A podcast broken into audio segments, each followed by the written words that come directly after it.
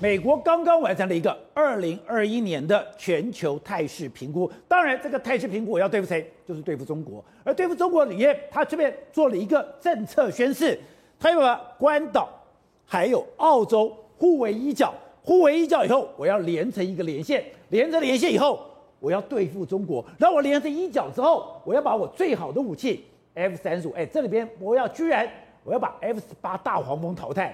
换上了 F 三十五，还有我要给你现在全世界最好的潜舰，就代表全世界最好的武器、最强的装备就在这条连线上了。没有错，应该是这样讲。拜登一上任的时候就交付他的国防部长奥斯汀一个重要任务，请你重新评估全球的军事态势。我们未来会以此态势来去做重新的评估。结果呢，他们确实哦，在今天公布了二零二一全球态势评估。你想想看，日本跟台湾提的少。既然大量的提了关岛跟澳洲啊，原因很简单，澳洲这个东西呢，它占的位置太特别，它可以成为第一岛链的第三个点，也可以成为第二个岛链跟关岛一起连接的第二岛链的点。简单讲，它在第一岛链跟第二岛链中间有非常非常重要的地位，你知道吗？他们既然结论是什么东西？你澳洲要什么我就给你什么，要什么给什么，要什么给你什么，非常非常有趣啊！第一件事是美国太平洋空军司令啊，他特别就说了，现在我们有 F 二十二、有 F 三十五、F 十六、F 十五、F 五十二，然后 B one 轰炸机等等等等，B 五二等等，对不对？他说了，现在啊。我们有什么，我们就派什么，只要澳洲同意。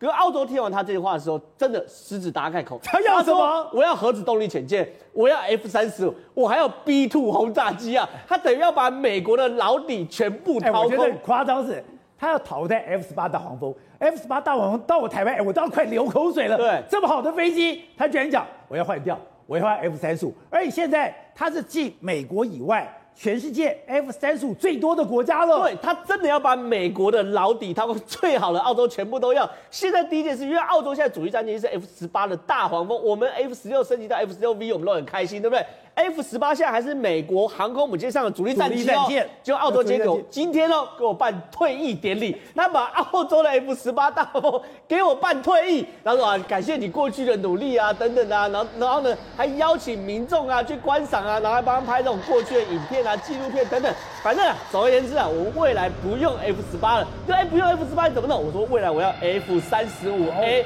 所以呢，未来澳洲会全面用 F 三十五 A 呢，全部来取代 F 十八。谁同意的？美国同意的啊！美国到现在都很多国家不要讲 F 三十五，F 十八都不卖的。对。结果呢，澳洲直接四大开口，我要 F 三十五。然后呢，核子动力潜舰他已经拿到了，对，这没话说，已经签约了。结果呢，既然呢，澳洲有个高阶的军方这样投诉说，澳洲认为哦，美国应该把 B two 轰炸机部署在澳洲。哎，B two 轰炸机美国都还没有试飞，是美国最压箱底的压箱底，对不对？结果呢，你知道吗？这个退这这这个澳洲的军方投诉，他是说什么东西？美国把 B 六轰炸机部署澳洲，是因为澳洲是美国的核心盟友。这是支持核心盟友的一部分，他也很清楚，就是在跟美国大开口要开口嘛。可问题是哦，确实哦，你看到这个所谓的二零二一全球态势评估出来之后呢，美国针对这边的助理部长是特别说，澳洲会有新的战机，会有新的轰炸机，你未来都看得到。所以在这个东西不是只有澳洲狮子大开口，是美军也点头了。所以未来你会看到很大一部分换装会全部放在澳洲。那我们之前讲过，关岛。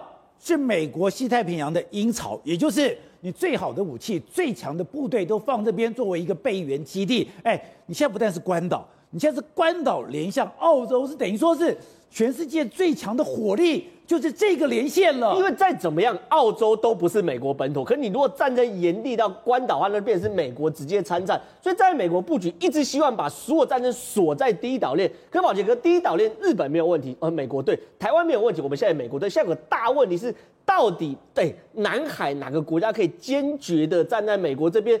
菲律宾是在摇摆的，泰国是在摇摆，越南也在摇摆，没有一个地方是可以。真的在美国队这边，可是澳洲的地理位置其实是可以变成第一岛链的第三个点，同时也可以护卫关岛，甚至呢，我们一直讲第七舰队在日本，如果要成立第一舰队，澳洲也是有可能有它的地理位置，一北一南也是互为其小嘛。所以对于澳洲来说，是美国现在是要什么给什么。可是回过头来看台海的局势啊，台海局势这两天真的非常非常紧张，连核子动力潜舰可能都出现在台湾海峡中间啊，这东西是让人家非常非常慌。核子动力潜舰在台湾海峡，不要误会，是中国的核子动力潜舰，不是美国的。为什么？因为昨天起很多我们。们都聊过嘛，包含中国的歼十六跟歼十一，还有中国的运油二十都来到我们的西南空域嘛。你可以看到这西南空域，他们来的是距离特别长，以前都是削个边就回去，削个边就，现在呢已经飞到我们东海岸了。飞到东海岸的时候，他们显显示他们在做战术演练。战术演练的话，他们需要什么？长时间的滞空，是，所以呢才会有运油二十，就是把运二十最大的运输机改装成空中加油机，一次可以加三台歼十六，所以呢这是很清楚状况。可以有个资讯被我们忽略了，既然哦有一架美国的 P 八 A 的反潜机哦，既然哦来到我们台海这边，为什么？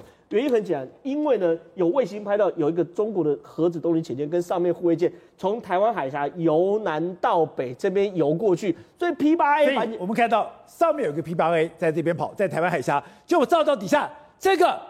是在台湾海峡的核子动力潜舰，是，而且这个核子动力潜舰是中国的零九一型的核核子动力潜舰，所以呢，这几天整个中国的战术演练是非常非常大的。可是这张图一一定要给大家看一下，你看我们一直讲说台湾海峡西南空域，就西南沿海是个凹槽，对不对？其实我们东部也是一个大凹槽。这两个大凹槽都是潜舰的伏击点，那这个伏击点，伏击点呢，谁先抢占了，谁就可以去猎杀对方潜舰。所以你可以看我们西南空域这么的热闹，然后我们东部沿海也很热闹，然后中国呢，其实这核动力潜舰从台湾海峡过去纯示威，你可以看到它没有办法潜太深。没有办法潜太深，前提就是你看，连这个所谓卫星都拍得到，都可以看到你了。对，所以说，因为我们台海峡真的不是太深，可是真的兵凶战危是我们西南的海域跟东南才有深海，对，才有深海，才有伏击，所以整个世界事态可以看到，第一岛链最近真的兵凶战危。好，对的。现在为了要保护台湾，当然最关键的是，我除了有空中、海面，有海下。你如果没有潜舰，你面对中国的潜舰包围，台湾完全束手无策。可是现在有一个报道是，哎，他居然做了一个长期的调查报道。现在台湾的潜舰竟然是多国偷天换日而来。路透社，那么这个报道呢，是目前为止啊，那么外电的部分呢，报道最详细的。他们访问了十一个国家，总共八十几位的工程师啊，跟各式各样的这个企业主啊，那么得到了这样的结果，认为有七个国家正在台湾的高雄啊，那么在协助台湾制造潜艇。那么这七个国家，而且他用 T day 来形容，对，没有错。那这七个国家很特殊，为什么呢？除了我们熟知的这个美国，因为我们的潜艇分为绿区、黄区跟红区。红区的部分包括武器系统啊，包括鱼雷飞弹。然后呢，那么绿那个黄不包括红区的部分还有声纳先进声纳系统啊，还有相关推进器等等啊。黄区的部分呢，绿区就是我们自己可以做嘛。那黄区我们还需要一些啊国外的相关的技术来做啊。那么除此之外呢，美国、英国这个我们都知道，但是里面有一些国家比较特殊，为什么呢？里面啊，南韩我们也知道，对，里面有加拿大、西班牙、澳洲跟印度，印度都来了，连印度都来了。不过我觉得蛮有意思的，就是说，事实上，据我所知啊，那么路透社的这个七个国家呢。那么，虽然他形容说像日本的桃太郎一样要去打恶魔，那么沿途哦招了很多的这个等于说相关的相助协助的这个动物呢，继续把一起加入这个打恶魔，终于把恶鬼恶魔给打败了嘛。他形容这七个国家是协助的，不过不知道为什么他漏了两个国家。哦。哎，其实还有两个国家，还有哪两个国家？不能讲，不能讲，不能讲，不能讲，因为他没有说出来，我就不能讲。那应该有个日本吧？还有两个国家。那么在他的这个说法里面是说啊，日本本来我们有接触，不过日本后来，那么在鉴于跟中国之间的贸易的关系，所以日本政府没有核准呐。他的讲法是这样子啦。那事实上，据我所知，还有两个对潜艇，那么尤其是先进的和那个那个相关的柴油柴电潜艇呢。研究非常厉害的国家，它没有列入。呃，我们包括我们的电池啊，啊就是这样来的啊。然后呢，除此之外，这七个国家比较特殊的是，他访问了很多的相关的工程师啊，而且直接点名，比如说这个应该是我看到直接点名英国的一位退役准将，负责在英国的部分协调相关英国的工程师。我们其实知道英国的皇家海军啊，他们自己本身在呃这个相关的这个潜艇的这个制造技术里面呢、很厉害嘛，所以呢用退役，然后呢吸收很多的工程师来到台湾，吸收非常多啊。然后除此之外呢，有二十八个这个相关的英国，这是可以证实的。为什么呢？有二十八个英国的相关的企业啊，跟相关的呃个人向英国政府申请了跟潜艇有关系的这些技术跟零组件。专门那么外销到台湾来哦，英国政府 OK 已经核准了。但是里面也有遇到这个所谓的呃这个相关的这个的挫折的，比如说德国哦，德国本来我们哦相关德国已经购买了跟他们下订单了，购买了相关的这个啊潜艇零组件里面的重要的技术东西啊，结果后来这家德国的公司它是子公司，它的母公司直接下令。取消这个订单，德国不给我们。对，那你知道为什么吗？为什么？因为母公司在中国有投资，显然这个消息被中国情报单位知道了，所以施压德国的母公司，所以德国母公司直接就把这下一道命令，子公司就就就就不能卖给台湾了，不能卖了，这个给卡掉了。那那台湾怎么办？但是我们也不是省油的灯，我们在接触这些外国公司的时候，事实上。不是只有从二零一七年啊，这个相关的计划，也就是说海昌计划制造八艘新潜艇的时候呢，才开始的，之前就开始了。所以在世界各国的部分早料到中国一定会用所谓的外交压力，用所谓的这个经济压力啊来压迫这些啊外国的国家嘛。所以我们每一组零件都挑选两到三个国家分散，你知道吗？而且用个人的名义接触，个人对，用个人的名义接触。现在在网络上已经有十二个。分属不同国家的工程师啊，他们承认台湾跟他们接触过，我们跟他们接触过，然后呢，希望把他们挖来台湾等等。其实现在在我们的高雄有很多的南韩，也有很多的这个呃世界各国的这个工程工程师都跟潜艇有关系，他们都负责潜艇的一部分。然后呢，就在。高雄这个地方，呃，预计二零二五年制造出我们第一艘的这个相关的柴油潜艇嘛。二零二五真的做出了潜舰吗？我们的龙骨已经放上去了，你知道吗？为了要做这个事情，要非常小心。为什么呢？世界各国啊，潜艇不是下压了以后，经过了几百公尺以后，那那个海那个那个水压会变高嘛？哈，所以呢，这个塑可塑性的钢啊，可塑性钢是专门做这个潜艇的。欧洲不肯卖，欧洲不肯卖以后怎么办呢？包括德国他们不肯卖。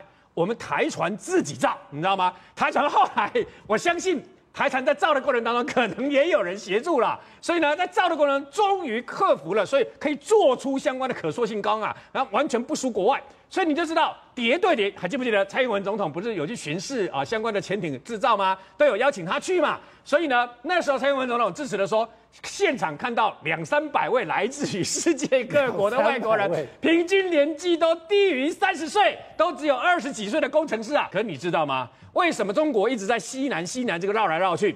高雄出去了以后，到东沙岛之间有三个潜艇的伏击区，我们全部都知道。那为什么老公会这么弄？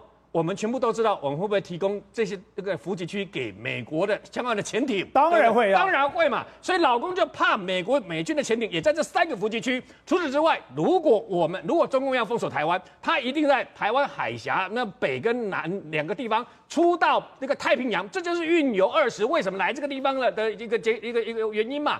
如果我们的潜艇躲在太平洋下面下潜的那个那个潜艇地方啊，我问你嘛。中共就算他有舰队，我们有潜艇藏在那个地方，到时候中共如果反潜能力，它远远不及美国。那我问你嘛，那么中共的舰舰艇呢？就算来太多那个地方，对他们来讲，我们的潜艇成为他们最大的芒刺在背。是哦，你看过去美国在捆这个中国的时候，对，有第一岛链，对，有第二岛链，是。可是后来美国讲说，没有，我们现在不是第一岛链、第二岛链，对，是第一岛链、第二岛链。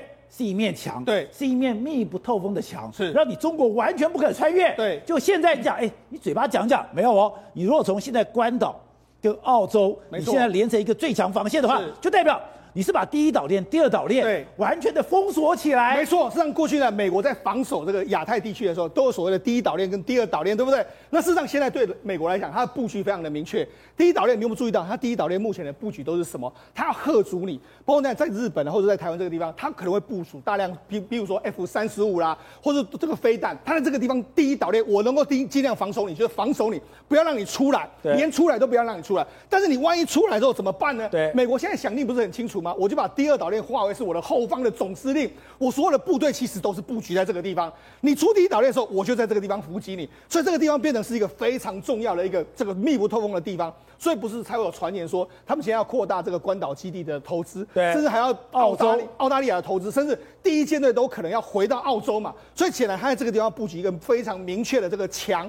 或者说主力在这个地方。而且现在密克罗尼西亚、美拉尼西亚，对这个在波利尼西亚，对这些的岛国，对我全部都要拿下来。对，为什么？因为这些岛国里面来说的话，对中对美国来说的话，我可以布一些所谓的基地在这个后方这个地方。但是中国不是省油的灯，他也知道你要这样子，那我就来这个破解。所以呢，他为什么在二零一九年拿下所罗门群岛，然后这个在这个后来又拿下吉里巴斯的这个邦交，那对美国形成一个非常大的威胁嘛？另外一个，最近他在做什么？马绍尔群岛。如果他连马绍尔群岛在二零二三年他的国防如果能够换成是中国帮你协防，哇，那整个市场他这个所有第二岛链都已经完全被他破了，甚至我跟大家讲，他已经直接威胁到美国的夏威夷港，所以我就我就跟你讲，现在中美双方他们在南太平洋岛国的争夺战可以说是寸土必必争的一个阶段。